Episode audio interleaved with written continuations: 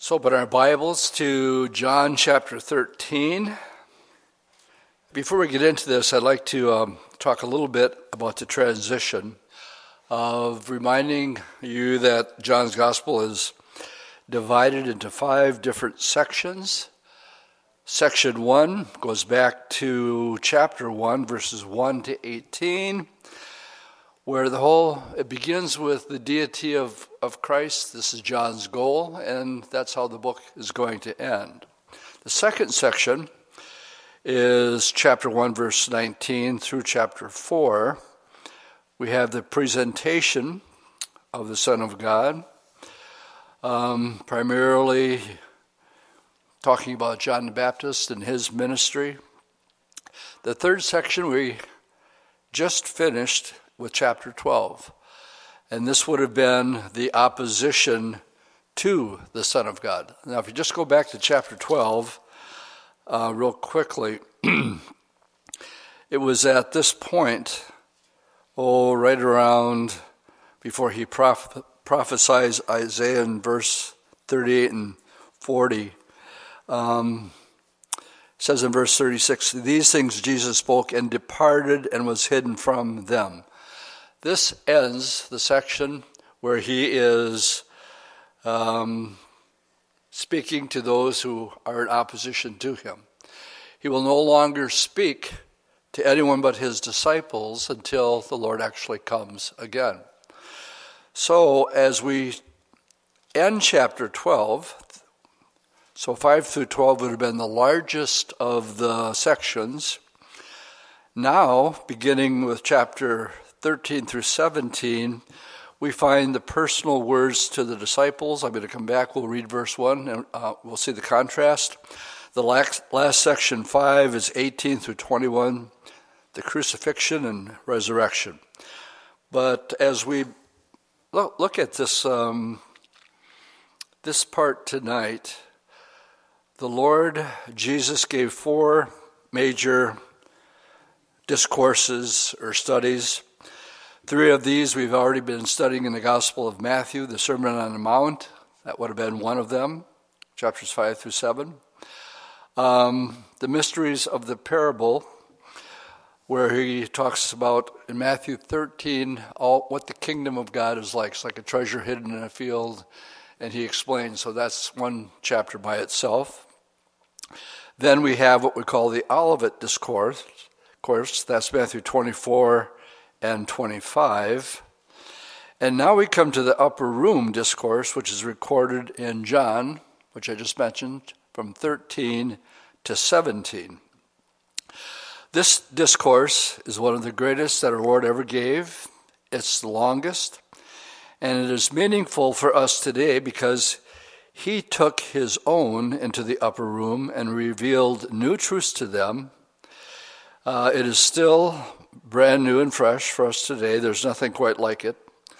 His public ministry has ended, and he's been rejected. Again, those last two prophecies from uh, chapter 12, where he quotes Isaiah about being rejected when he came. If you're taking notes, John 1:11 says he came into his own, his own received him not.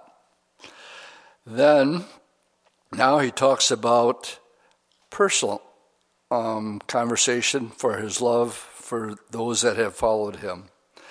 And uh, if we just read verse 1, you'll see that we're making a big um, transition from the opposition, where now he's just talking to his disciples. Verse 1, chapter 13. Now, before the feast of the Passover, when Jesus knew that his hour had come, that he should depart from this world to the Father, having loved his own who were in the world, he loved them to the end.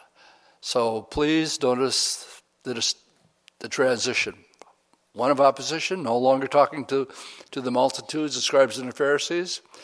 They've rejected him, and we enter into a whole new one where it's just to his disciples. So it's very personal.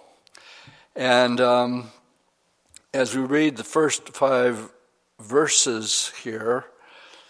Um, let's pick it up where he says he loved them to the end. And then they're at the supper. This is not the Last Supper. Um, and supper being ended, and the devil having already put it into the heart of Judas Iscariot. We're going to get sidetracked here tonight with uh, questions that every Christian wonders about. And that is um, this whole other realm that's demonic. It's making, um, I'm going to show a little video clip that's coming out of Disneyland right now, the new miniseries. Uh, questions about can a Christian be demon possessed? Or can he um, be inhabited by a demon? Uh, we'll get to that when we find here we're introduced to supper being ended and the devil having already put it into the heart of Judas. Now, it's already in his heart, but we're going to get to a verse where it says that the devil enters him. And these are two different things. It's one to have the devil put something in your heart, it's another thing to have a person be possessed by Satan himself. Now, the only one, other one for sure that I know of besides Judas Iscariot is the Antichrist when he comes. And, um, but supper being ended, the devil having already put it into the heart of Judas Iscariot, Simon's son, to betray him. Now, Jesus, knowing that the Father had given all things into his hands, and that he had come from God, and he was going to God. Assurance that he has and confidence in what he's about to say to them. He knows exactly what's going on. He, know nothing, he knows uh, the rest of the scriptures. Nothing can change what's going to happen. So, um, when we read in earlier parts of the gospel where it says, No man ever spoke like this man, the reason the Lord spoke with such authority and with such confidence is a certainty of what he knew was going to happen. And as I've pointed out, without exception, when you study the Gospel of John, whoever he is talking to as an individual, he will tell that person something that only they think they know. And he does it to let them know that he is who he says he is. Now, I might say this a couple times tonight about the importance of prophecy. We're going to read in just a little bit. Um, I've told you, he's going to say, I told you these things ahead of time. Why? So when it happens, you'll believe. That's why prophecy is so important. So when you have to be a student of prophecy to see what the Lord has said, but then when it comes to pass, the purpose of prophecy is that you would be stronger in your faith. And I think we were talking about it on men's prayer. Um, uh, Elijah, I think we got sidetracked on Elisha. And we talked about um, what's going to happen during the Great Tribulation where the two witnesses come and there's no rain for three and a half years. And you go, you got to be crazy. No rain for three and a half years. Has that ever happened before? The answer is absolutely, it's happened before. Why did it happen in the first place? I believe part of that reason is so that when you read the book of Revelation, we don't make the same mistake that most people who call themselves quote unquote Christians take an allegorical or spiritualize the book of Revelation. It was never meant to be allegorized, it was never meant to be um, spiritualized. It is to be read for exactly what it says. Oh, Dwight, you got to be kidding me. Demon locusts in chapter 9 coming out and tormenting men for five months, uh, causing them to have great pain, but they can't die. They want to die and they can't die. I mean, some guy's going to put a gun to his head and pull the trigger and he's not going to be killed?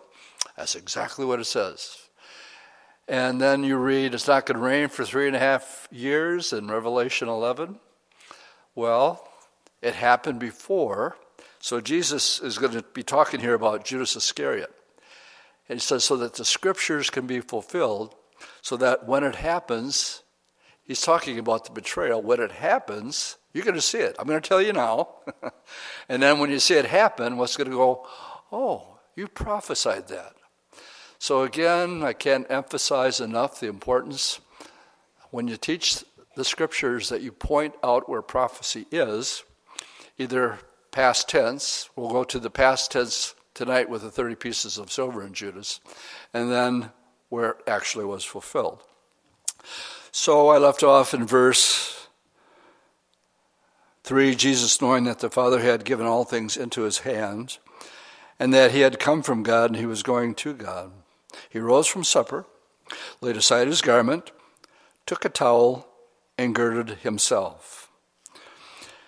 And after that, he poured water into a basin and began to wash the disciples' feet and to wipe them with the towel with which he was girded. Now, he is their Lord and Master. He'll, they'll acknowledge that in just a little bit. So he, he took off his garment, set it aside, and it says he took a towel in which he girded himself, and he is now um, going to. The reason for this, let me give you the, uh, the purpose for verses 1 through 5. If you go on to 15, it tells us as he does this, in verse 15, I've given you an example.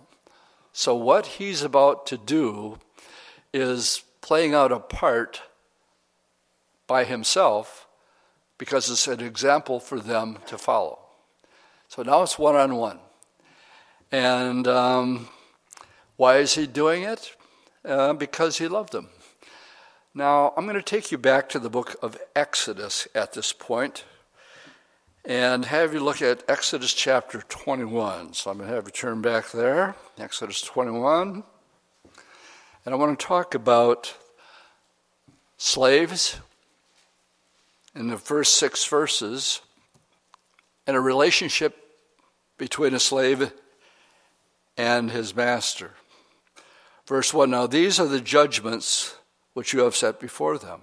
Now, if you buy a Hebrew servant, he shall serve for six years, and in the seventh year he shall go out free and pay nothing. And if he comes in by himself, he shall go out by himself. If he comes in married, then his wife will go with him. If his master has given him a wife during this period of time, and she has borne him sons or daughters, the wife and her children uh, shall be her master's, and she shall go out by himself. Are you following all this? But if the servant plainly says, I love my master, I love my wife, I love my children, I will not go out free. Then his master shall bring him to the judges. He shall also bring him to the door or the doorpost, and his servant shall pierce his ear with an awl, and he shall serve him, notice, forever. Why? Because he has to? No, because he wants to. We call what Paul would call Paul himself a bond servant. This is what he's thinking about. This is what's happening right here. If you're taking notes, 2 Corinthians 5, verse 14 says, The love of Christ compels us because we judge thus, that if one died for all, then all died. Paul is saying, I'm doing what I'm doing for one reason because I love Jesus, not because I have to. Paul called himself a bond servant. And now we're talking motive, why we do what we do. So, the rights of a servant, he knows that after he served his time, the law in Israel, you could have this if you got yourself in debt or trouble, whatever. You could sell yourself off, but only for six, six years. Seventh year, you go free. And then I like the detail that talk about a book that tells you how to live, all the way from the Old Testament, why it was the way it was. And um, it, it gives you every piece of advice, exactly knowing what to do and how to do it. And here's a perfect example right here of after six years, you get to go free. Well, what if you get married to somebody else that's in that household? Well, um, if you want to go after the six years, fine, but you, you got to go out by yourself. But all of a sudden, this guy really likes and loves his master. And verse 6 says he loves him so much, um, that he's going to stay there not for seven years, not for six years. He's going to be a servant forever to this master. How do you know for sure? Well, take his ear and stick it up against a pole. and then you take an awl. It was a, the first time they had uh, men being having their ears pierced. I think that was it. They're doing a lot today, but back then, that was your mark. And that showed you that I'm doing this of my own free will. All right, let's go back to John and tie that together, where the Lord is saying, I'm giving you guys an example of I am your master. Well, let's keep on, on reading here because Peter's going to have a problem with this. Peter usually does. Verse 6 Then he came to Simon Peter and Peter said, Lord, do you think you're going to, I'm adding to this, do you think you're going to wash my feet? And Peter and the Lord answered and said to him, What I'm doing you do not understand now, but you will know after this. And Peter, being Peter, um, wouldn't accept that. He said, Lord, you will never wash my feet. The Lord said, Okay, if I don't wash your feet, Peter, then you don't have anything to do with me. And Simon Peter said, Lord, not my feet only, but also my hands and my head. And Jesus said to him, He who is bathed needs only to be, have his feet washed, but is completely clean. And you are clean, but not all of you. Now he's making a distinction, and he's starting to build up and go back to Judas. So Peter capitulates here and he gives in. He said, if that's the way it is, Lord, then give me a shower, not just my feet. Give me the whole thing. And I said, No, Peter, all I'm asking for right now is, again, I'm giving you an example. You're not going to get it all yet. But as you go on later on in life, um, you're going to be ministering to many people. These 12 that he had vested his life in, he's going to teach them and pass on um, I think a good example uh, that's coming to mind right now is King David in the Old Testament. Um, when he was running from Saul, remember everybody who was in debt and destitute and disturbed, they had all these problems. They walked with David for years. But at the end, when you read about these same men, they're referred to as David's mighty men. There was a transition that had gone from the way a lot of people do when they come to the Lord. They're in distress, they're in debt, and they have all these problems. And then they learn an example. And the Lord is telling Peter, Peter, you're, you're not going to get all this quite yet. Trust me on this one, Peter. Later on, you will understand. And later on, you know, Peter was always arguing with the Lord, so on and so forth. He takes his hardened fisherman from the Galilee and the word, when you read uh, uh, First and Second Peter, the word that reoccurs more than any other word is a word. Who knows it? Precious. And you just don't see Simon Peter, this gnarly um, old fisherman, and that's his verbiage. This is precious, the things of the Lord. You don't get it now, Peter, but you're going to get it eventually. Right now, I'm just giving you an example. And verse 11, for he knew, he said, not everybody's clean, he, he knew who would betray him. Therefore, he said, You are not all clean. So when he had finished, he washed their feet, uh, taken his garment, and, and he sat down again, and he said to them, Do you know what I have done to you? Do you understand what's just happened? He said, you, you guys call me teacher and Lord. And you say, Well, for so I am. I am your Lord. I am your master. If I then, your Lord and teacher, have washed your feet, you also ought to wash one another's feet. What was this, now that we're one on one private time, what was the big problem as they're under the opposition? They're arguing about who's going to sit on his right hand and left hand. They were jockeying for position. They, their, their mind frame was not servanthood, it was um, positionhood, seeking a place of prominence and doing whatever it takes to get it. In James and John case, it was putting mom up to go up to Jesus and said, Now, obviously, you're the Messiah. Obviously, the kingdom has come. How about my two boys sit at your right and your left hand? They didn't get it. They didn't see it. Peter, what I'm telling you right now, you don't get right now, but you're going to get it later, after I'm gone. Now he establishes just who he is as he sets this example. He said, I am your Lord. It's true. And um, I am your teacher. That's true. For I have given you now an example that you should do as I have done to you. Most assuredly, I say to you, a servant is not greater than his master, nor is he who is sent greater than him who sent him. Now, if you know these things, happy are you if you do them. Um, we're going to have a completely different study on Sunday morning, but I'm going to be using the same verses from chapter 13. That's going to be a completely different one. I'll give you a couple teasers tonight, just where we're headed when we when we get there. But for right now, verses 1 through 17, he's speaking one on one. He takes his own whom he loved and he loved to the to the end. Now we switch gears and in verse 18 he says, I do not speak concerning all of you I know who I have chosen. But that the scriptures might be fulfilled. And again, I got to point this out. Here we have Bible prophecy.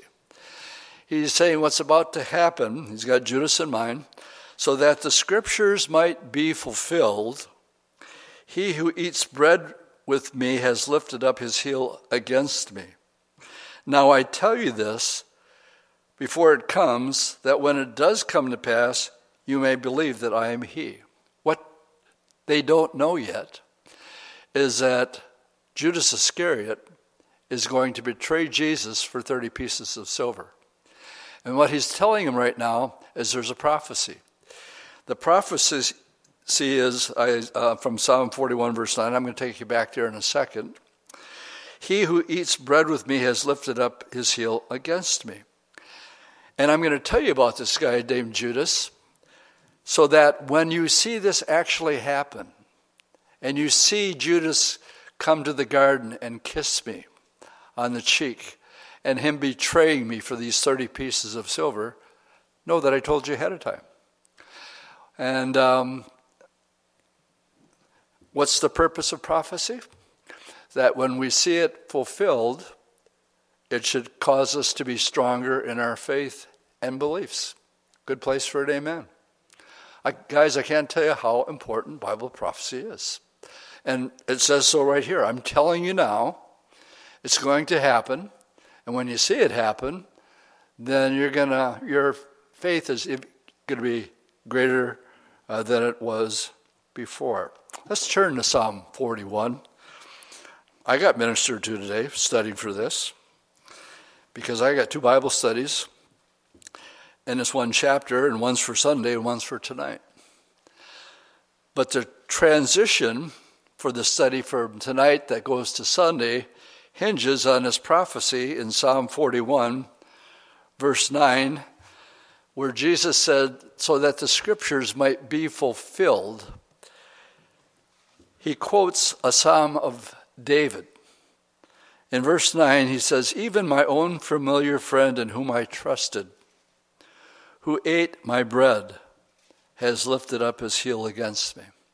Very shortly, Peter's going to want to know who it is that's going to betray him, and they're going to find out because of who Jesus gives the piece of bread to.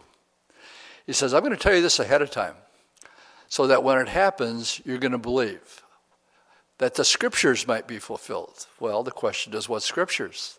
The answer is um, Psalm 49 uh, Psalm 41, verse 9. Even my own familiar friend. Judas had been with, with the Lord for three years and um, saw all the mighty miracles, but he was a thief. And he remained a thief. Um, who knows? We could get so sidetracked here, try to think of his motive. Maybe um, this guy could actually get us out from underneath uh, the authority of Rome. We really don't know. We do know that all this was foretold. So, but this is what interested me today when I read this verse. David is writing it. David is writing this from his perspective. So the Bible study on Sunday, this is a double, what I call a double prophecy. It also is being fulfilled uh, as David is writing it down here about his life. But from a New Testament perspective, Jesus is pointing this out I'm going to be betrayed, that the scriptures might be fulfilled. And when you go back to the scriptures and you read it and where it's being said, David is the one who's writing it down. He's writing it for his own personal reasons with something he went through. He's not thinking about Judas Iscariot. He has no ideas about Judas Iscariot. And he's, he's thinking about somebody else that was a friend of his, that was loyal to him, not an enemy, that raised up his hand against David.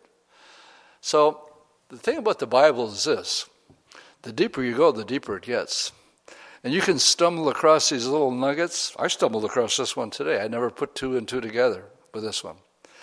But as I read it and I thought about it, and the Lord started talking to me about this, David's, I know what David went through. And that's where we're going on Sunday, and that's all the teaser you're going to get from, from the ones in I study. But hopefully it'll pique your interest, and that there are double prophecies. And, um, and here is a, a perfect, perfect example of it. But that's all the farther we're going with that tonight, so let's go back to um, John 13. And the reason 19, again, I, got, I cannot emphasize enough. Now, I tell you before it comes that when it does come to pass, you may believe that I am He. Now, we all know what Judas is eventually going to do. He's going to sell out. But that also is a prophecy. So now I want you to turn to the book of Zechariah. Zechariah is the last, the second to the last book in the Old Testament. The last book in the Old Testament is Malachi. But Zechariah chapter 11, the first part of, of this is the rejection of the Lord. Um, and that's verses 1 through, I would say, 10 or so. Just like we've seen in, in the division of John, we have him being rejected by his, his own. Then we have two verses that are slipped in there in uh, Zechariah, and it has to do with Judas Iscariot. So in verse 12 it says, That I said to him, If it's agreeable to you, give me my wages, and if not, refrain. So they weighed out my wages, 30 pieces of silver. And the Lord said to me, Throw it to the potter, that pricely price they set on me. So I took the 30 pieces of silver and threw them into the house of the Lord for the potter. Now, eventually, we're going to connect some dots here again, things that, that um, I've never seen when you put these two studies together, how much they actually gel in an incredible way. And the similarities, again, I'm teasing a little bit for Sunday, uh, between Judas Iscariot. What did he do? Well, he sold out. He betrayed the Lord for the 30 pieces of silver. After it was all said and done, um, he can't live with himself. So he takes it back to the to those that gave it to him. Said, and they said, We can't have it. This is blood money. And we can't have blood money in the treasury. So what they did is they bought a potter's field with it. And so what exactly what happened with Judas Iscariot is foretold in the book of Zechariah. And they have this 30 pieces of silver And again, I'm going to stop there because it ties into a little bit on where, we, where we're going to be going on Sunday. And I don't want you guys figuring out my Sunday Bible study while it's only Wednesday night. You're going to have to just wait. So, Zechariah, let's go back to let's go back to uh, John 13. And now we're reading verses 21. Let's go back to verse 20. Most assuredly, I say to you, he who, most assuredly, I say to you, he who receives whomever I send receives me, and he who receives me receives him who sent me. And now, when Jesus had said these things, all right, he's just given them an example. Peter doesn't like it. He understands it. Okay, I don't understand it now. You told me I'll understand later. Now we have the Lord come right out, and two people are going to know who the, the traitor is. So let's read verses. Um, hmm, let me, before I get into this section, go back and ask a question about being cleansed. If the whole idea here is, uh, have you ever heard that I call, I call it Christianese, the terminology, uh, your Christian walk? Have you ever heard that expression before? Only Christians use it. Or your walk, how's your walk with the Lord going? So we have the idea here of walking the, in the, the Christian walk.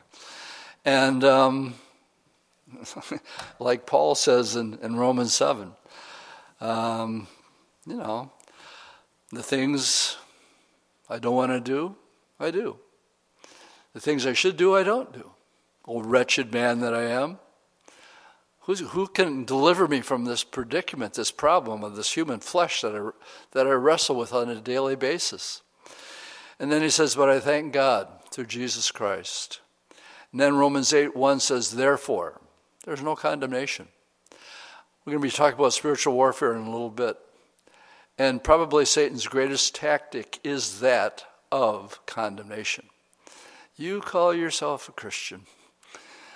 And just look at your life, look at your walk. Those feet are dirty, man. And um, I'd give up now. You know, just, you can't do this. So, the whole idea here of, of the feet washing, I think, is a great analogy of our walk with the Lord. And the question is, as we walk our walk today, how does the Lord wash us today? If you're taking notes, you might want to jot down these. One of them is Psalm 119, verse 9. Wherewithal shall a young man cleanse his ways? By taking heed according to the word. How do you keep a man from sinning? I think every parent should be taking their kids through the book of Ecclesiastes. It was, it was written for his son. Solomon wrote it for his son. How do you keep yourself out of sin? By keeping yourself in the Word of God. Good place for an amen. Another one, uh, just, well, we're right there in chapter 13. Just go to uh, chapter 15, verse 3. What does it say there? You have already clean, you're already clean because of what? The word which I have spoken to you. The transforming, cleansing power of the word. And then uh, we have this one. Um, even as Christ also loved the church and gave himself for it, that he might sanctify and cleanse it with the washing of water by the word. So, what is he doing again? This is an example, it's a picture. Water on the feet, getting clean. If they, that's Ephesians 5. It is the Word of God that will keep the believer clean. We got the saying sin will keep you from this book, and this book will keep you from sin. Good, another good place for an amen. And so we have um, how does the Lord wash our feet today? Uh, by standing, uh, no matter what your feelings are telling you, no matter what you think you know or don't know, like Peter, a lot of us are like Peter, we think we know better. If it's in conflict with what this book says, guess what? You're wrong and the book is right.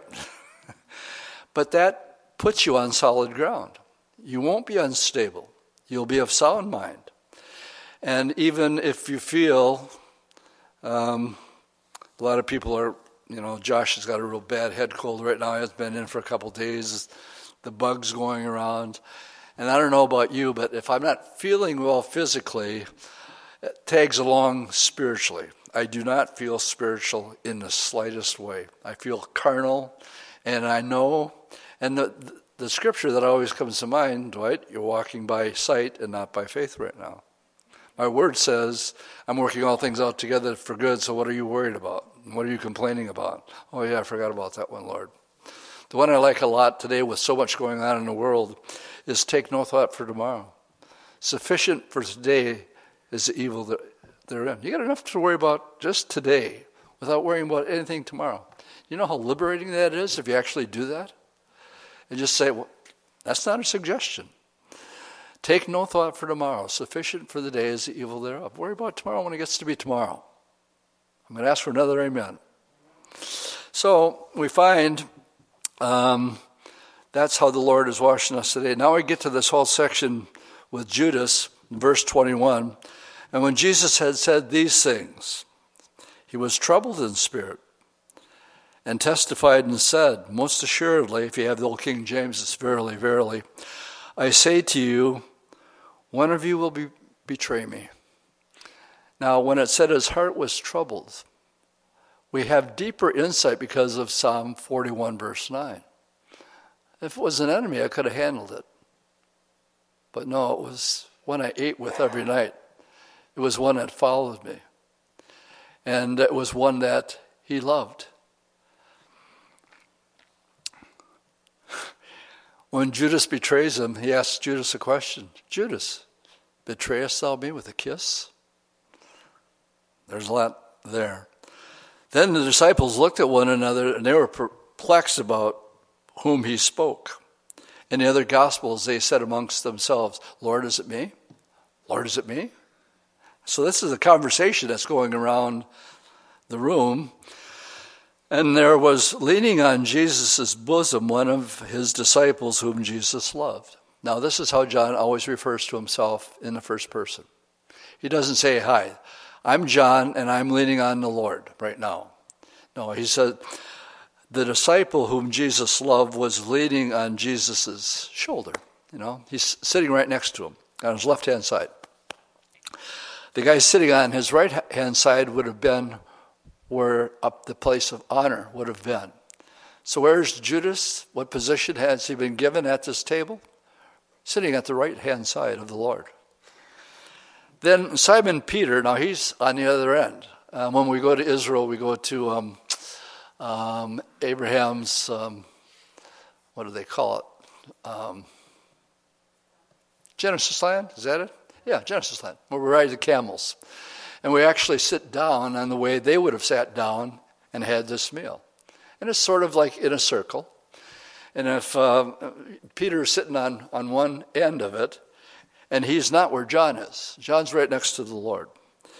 And then I could just see Peter doing this.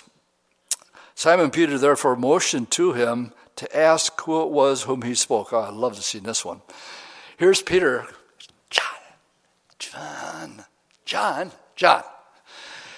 And John, he, John finally gets, Peter gets his attention. He says, Ask him who it is.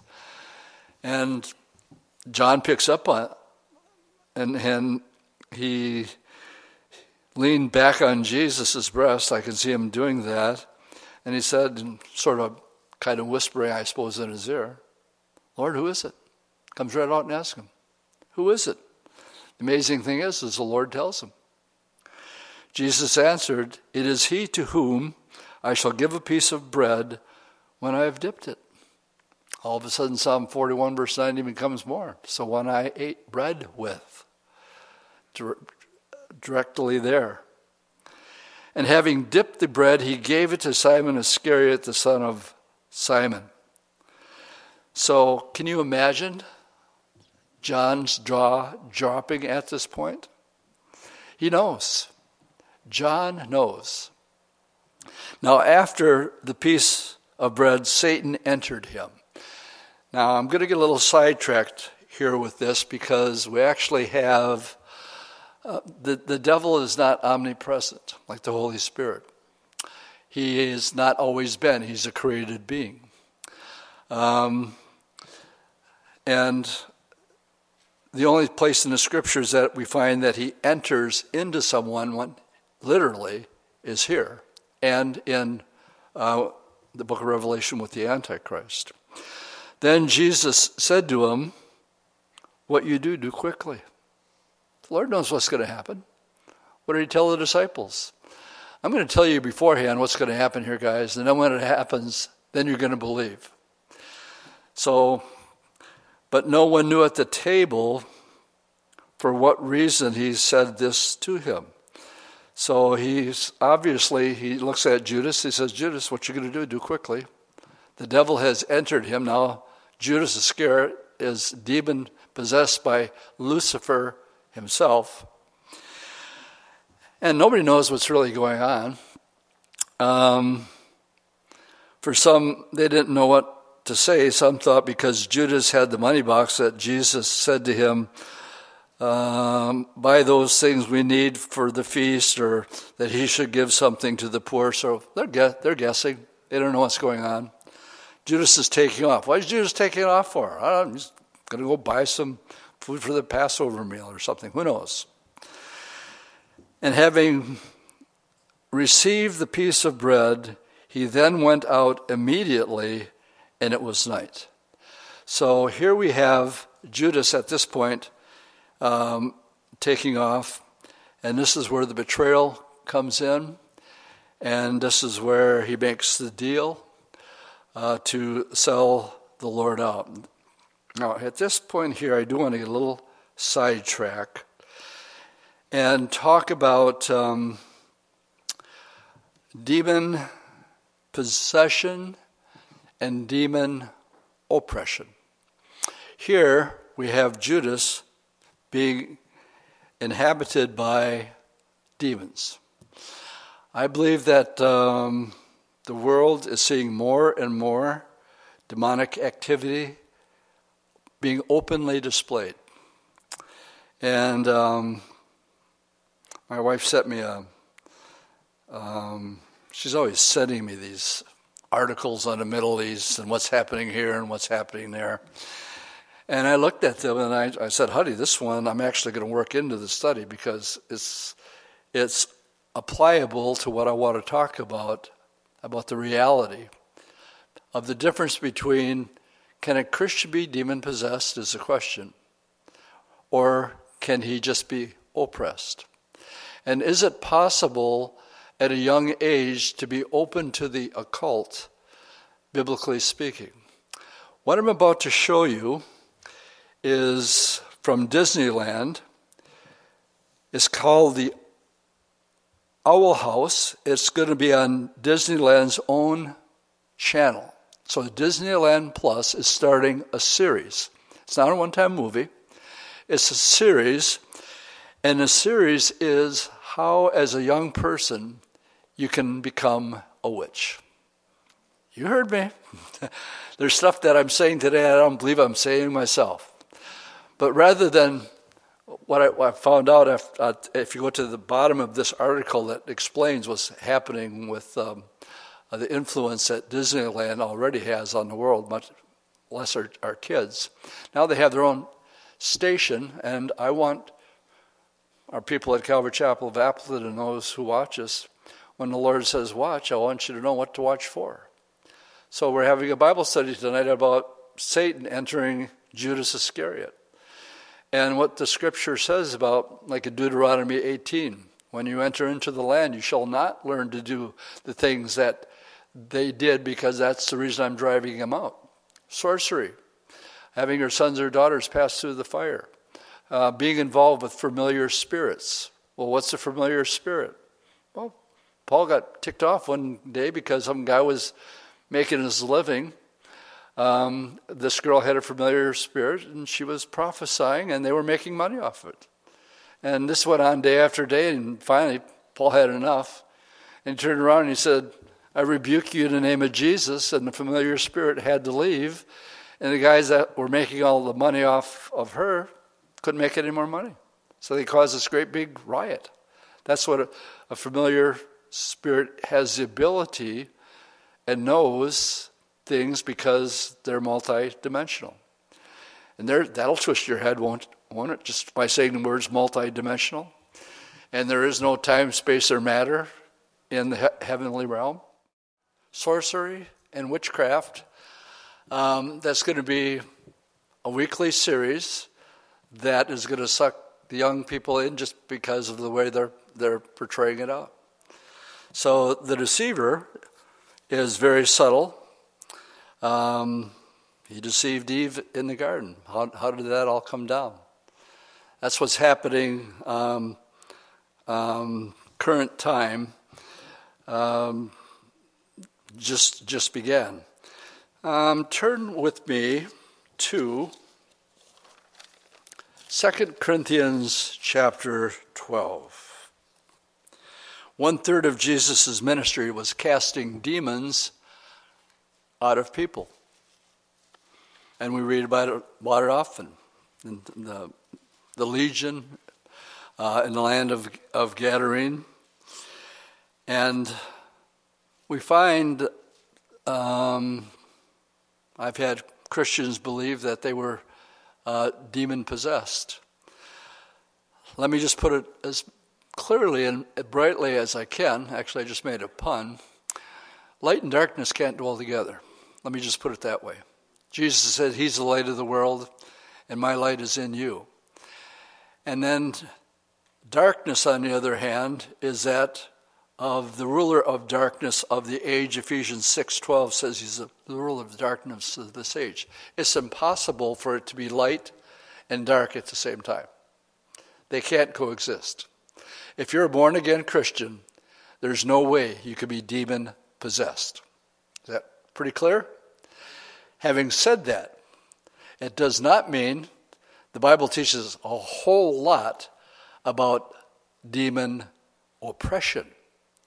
So let me just give you some examples so that we have some biblical ground to um, stand on what I just said. In 2 Corinthians 12, verse 1, Paul has to, um, he's in a place of being used mightily by the Lord, but the Lord's got to keep him humble because he just had a trip to heaven. Uh, chapter 12, verse 1 is doubtless that profitable for me to boast. I will come to visions and revelations of the Lord. I know a man in Christ who 14 years ago, whether in the body, I do not know, or whether out of the body, I don't know. God knows. Such a one was cut up to the third heaven. I believe this is where they stoned Paul. That happened about 14 years earlier, and they left him for dead. I believe he did. I believe his spirit left the body. And he was taken to the third heaven. Now, what's the first heaven? Well, you walk outside tonight and air you breathe. And um, um, we look up and we see the heavens. And then you go into what the, the second would be probably the galaxies and um, millions and billions of galaxies in what we call the heavens. And then there's the other dimension where there is no time, space, or matter. It's the place where Paul was taken here. I know such a man, whether in the body or out of the body, I don't know. God knows how he was caught up into paradise and heard inexpressible words which is not lawful for a man to try to utter. Paul is basically saying here there's no way I can put what I heard into words. No man should be able to even try to attempt it because, as he says, my ways are so far above, um, my ways are so far above your ways. And this world that we live in, heaven is so much farther than what anything we could ever think, dream, or imagine. What does it say? Eyes haven't seen, ears haven't heard, neither has it entered into the heart of man what God has prepared for you. You haven't even thought about it. in your wildest dreams. Of such a one I will boast, yet of myself I will not boast except in my infirmities. For though I might desire to boast, I will not be a fool, for I will speak the truth. But I forbear lest anyone should think of me above what he sees me or hears me from me. Verse 7 Unless I should be exalted above measure by the abundance of the revelation, a thorn in the flesh was given to me, a messenger of Satan, to buffet me. Notice it doesn't say to possess me, to buffet me lest I should be exalted above measure. Here is biblical grounds for the Apostle Paul being hassled is a good word to be used here, buffeted. What was it? People speculate, but we really don't know. Some think it was an eye problem that Paul had. Whatever it was, Paul wanted it gone. He didn't like it. And we read, concerning this thing, I pleaded with the Lord three times that it, is referring to the demon, might depart from me. It wasn't in me, but it was definitely a problem for Paul. And uh, he said to me, My grace is sufficient for you, for my strength is made perfect in weakness. And that's after the third time, the Lord finally answers him and says, No, Paul, I'm not, I'm going to allow this to happen. For the same reason that the Lord allowed it to happen to Job. He allowed that to happen to Job. He couldn't touch Job until the Lord gave the green light for that to happen. So the Lord is allowing this to happen for what purpose? So that it would keep Paul humble and that he wouldn't be exalted, even though he's been to heaven and back again. What's his reaction? Lord, all I wanted to hear was an answer. All I wanted to hear was your response. You told me, therefore, most gladly I will rather boast in my infirmities, that the power of Christ may rest upon me. Therefore I take pleasure in infirmities how many of us can say that? I go through a fire trial and I'm not uh, taking pleasure in that. Uh, in persecutions, in distress for Christ's sake. For when I am weak, then I am strong. Turn with me to uh, 1 Peter chapter 5, verse 8. We read here, be sober, be vigilant because your adversary, the devil, walks about like a roaring lion, seeking whom he may devour. Who can I trip up tonight? Who's, who's um, um, not being vigilant? Who's not aware that uh, there's traps being set for you to destroy your walk with the Lord? Again, there's the terminology your walk with the Lord. If you're taking notes, Ephesians 6, verse 12. Again, oppression, but not possession.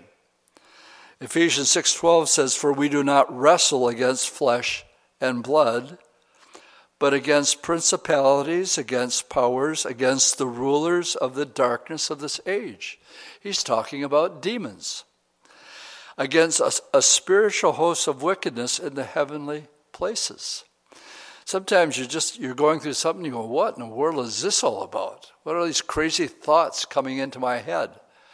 You know that thoughts come into your head that are from the, your adversary?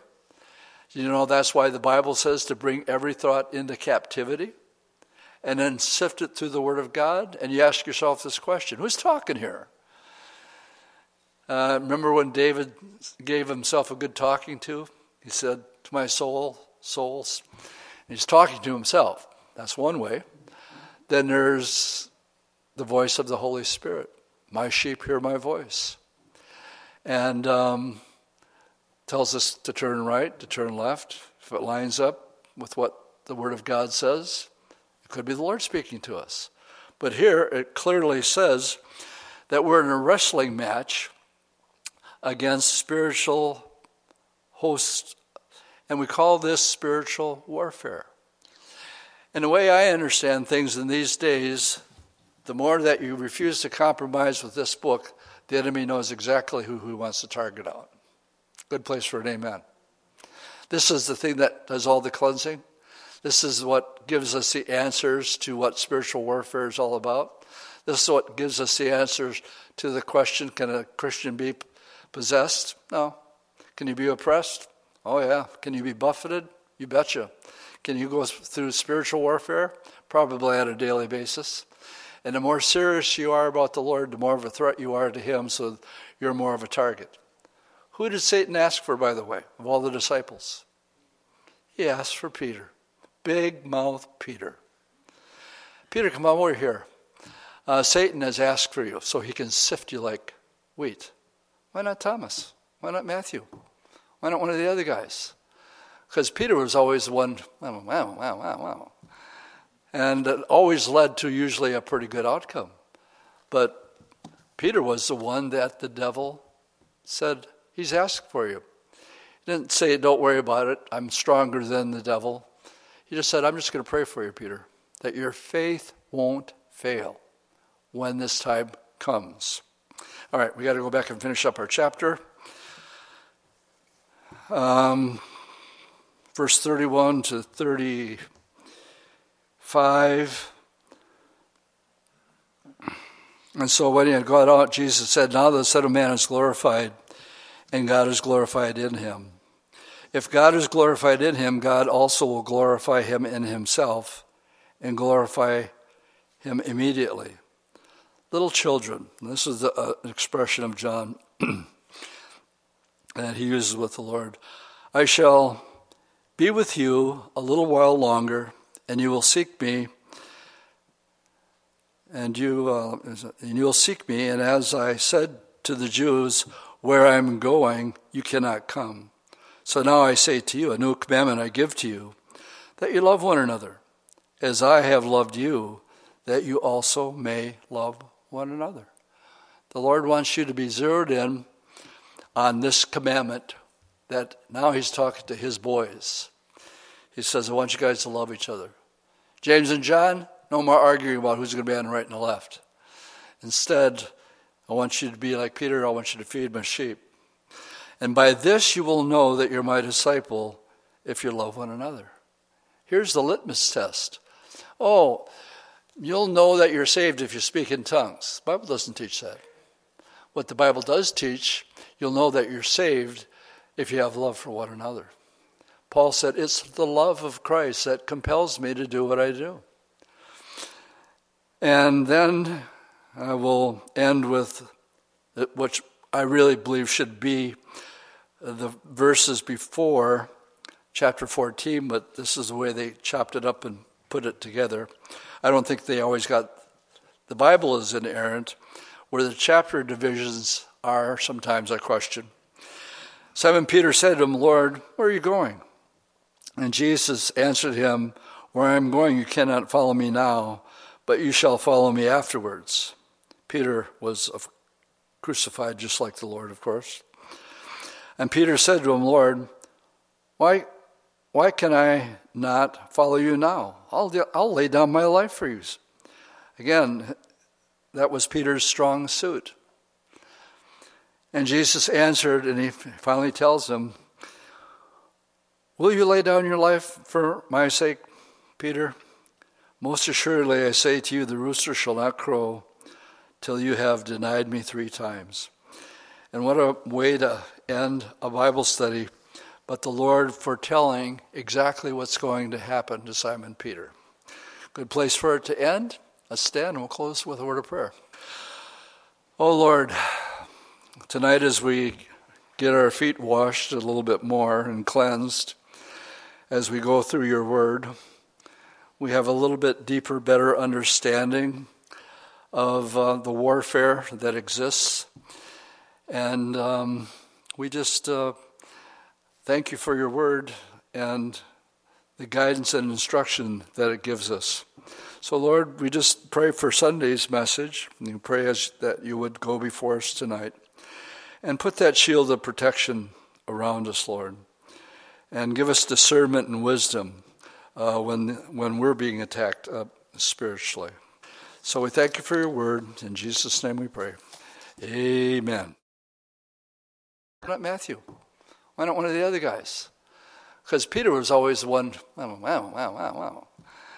And it always led to usually a pretty good outcome.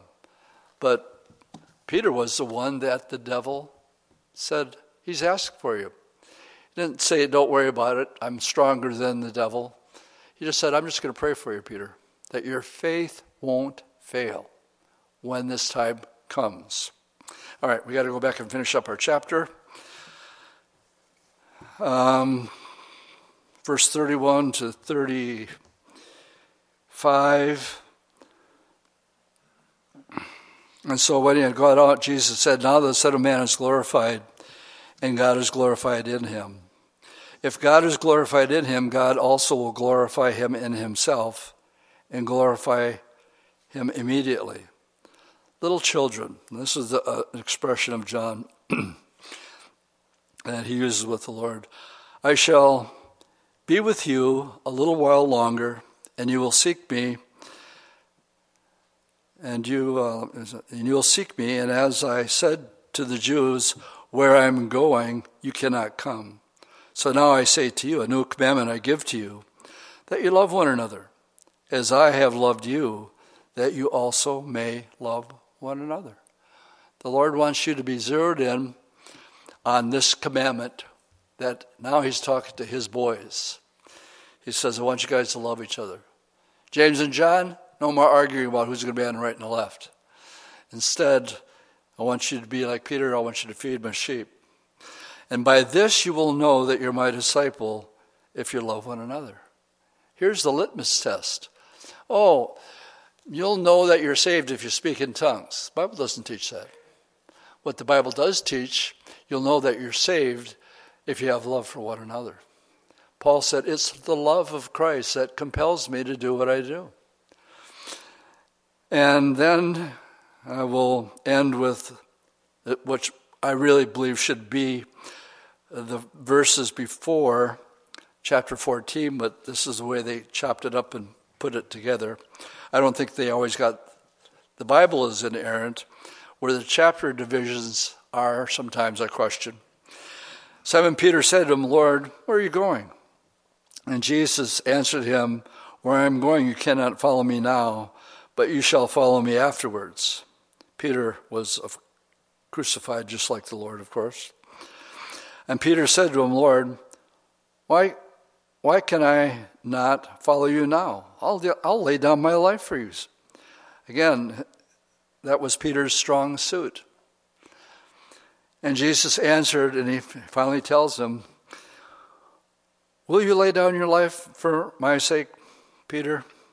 Most assuredly, I say to you, the rooster shall not crow till you have denied me three times. And what a way to end a Bible study, but the Lord foretelling exactly what's going to happen to Simon Peter. Good place for it to end. Let's stand and we'll close with a word of prayer. Oh Lord, tonight as we get our feet washed a little bit more and cleansed, as we go through your word, we have a little bit deeper, better understanding of uh, the warfare that exists. And um, we just uh, thank you for your word and the guidance and instruction that it gives us. So, Lord, we just pray for Sunday's message. We pray as, that you would go before us tonight and put that shield of protection around us, Lord, and give us discernment and wisdom uh, when, when we're being attacked uh, spiritually. So we thank you for your word. In Jesus' name we pray. Amen.